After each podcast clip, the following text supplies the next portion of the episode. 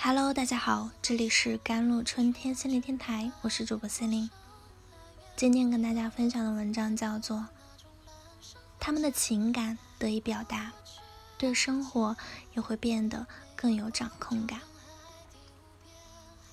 看完人生大事的点映后，我陷入到一种浓烈的悲伤的情绪中。虽然我脑子里有很多哀伤相关的心理学理论，都可以带入到故事中的人物反应，比如说与提醒物共存的必要性、哀伤的双层加工模型理论在哪里体现到了、哀伤阶段论等等。但是在那个当下，我们的大脑很抗拒这些理性的思考，只想和这种情绪在一起。伴随而来的是曾经和那些已经离世的亲人相处的画面，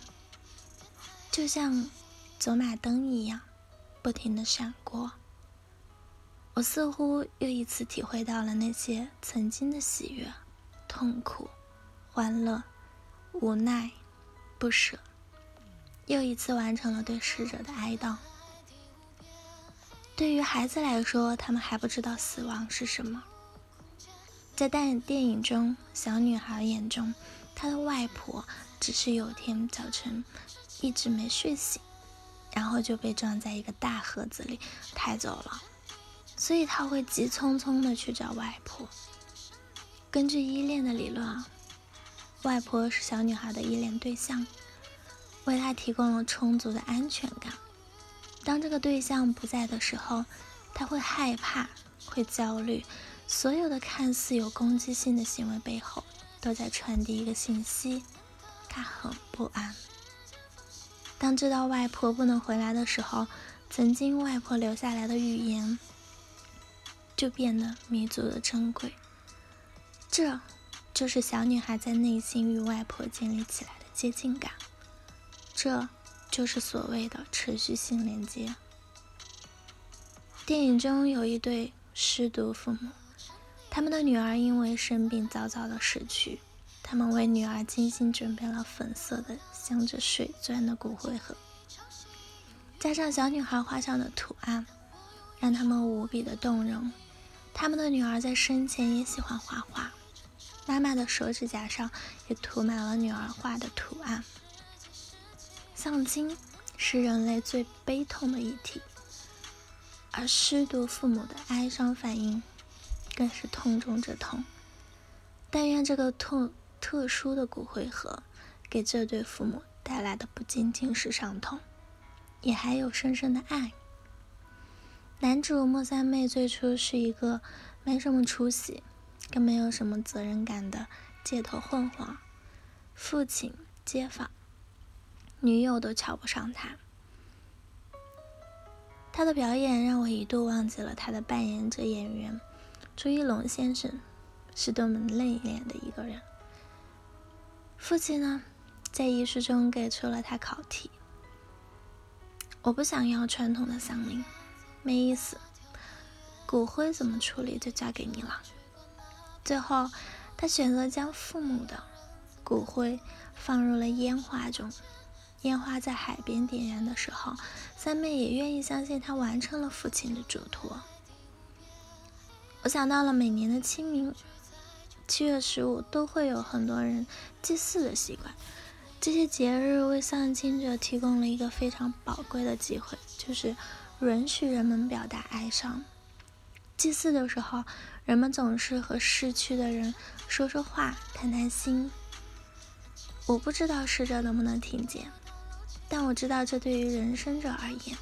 是他们很好的一个哀悼的机会。在哀悼的过程中，他们的情感得以表达，内心也变得更加平静与轻松，对生活也会变得更有掌控感。如果逝者可以听见的话，我想他们也许会更加的安详。电影开篇中，一些人对死亡的态度似乎是社会的大众的缩影。死亡是一件很让人忌讳的事情，不能说，说多了似乎就会厄运缠身，就显得这个电影的珍贵了。他第一次将殡葬行业搬上了大荧幕，让我们看到谈论死亡、正视死亡并不是一件羞耻的事情。正视死亡不是陷入在悲伤中无法自拔，而是只有正视死亡，我们才能更好的去体会活着的意义。哀伤的双重加工性啊，很好的阐释了这一点。丧亲者的生活被分成了丧失和恢复两个部分，两个部分都有一些应激源。丧亲部分的应激源就在我一想到他我就很痛苦，我一看到他的遗物我就落泪等等。恢复部分的应激源就在于，虽然他不在，但生活还要继续。以前是他陪我做什么，现在换成了其他人等等。对于两个部分的应激源，人有不同的应对的方式，在这两个部分之间来回摆动，这才是一个适应性的过程，也是正常的哀伤的反应。就像电影里的小女孩那样，就会因为思念外婆而大半夜默默哭着看星星，也会逐渐适应新的生活，开始有了笑容。同时需要提醒的是，如果丧亲时间超过半年啊，绝大多数的时间人会回到与丧亲的部分，建议寻寻求专业哀伤咨询的支持。最后再次给大家推荐这部电影，它不算完美，但是在这个充满不确定性的疫情期，或许它可以让你看到内向，可以给自己一些安定感。好了，以上就是今天的节目内容了。咨询就是我的手机微信号幺三八二二七幺八九九五，我是Celine，我们下期节目再见。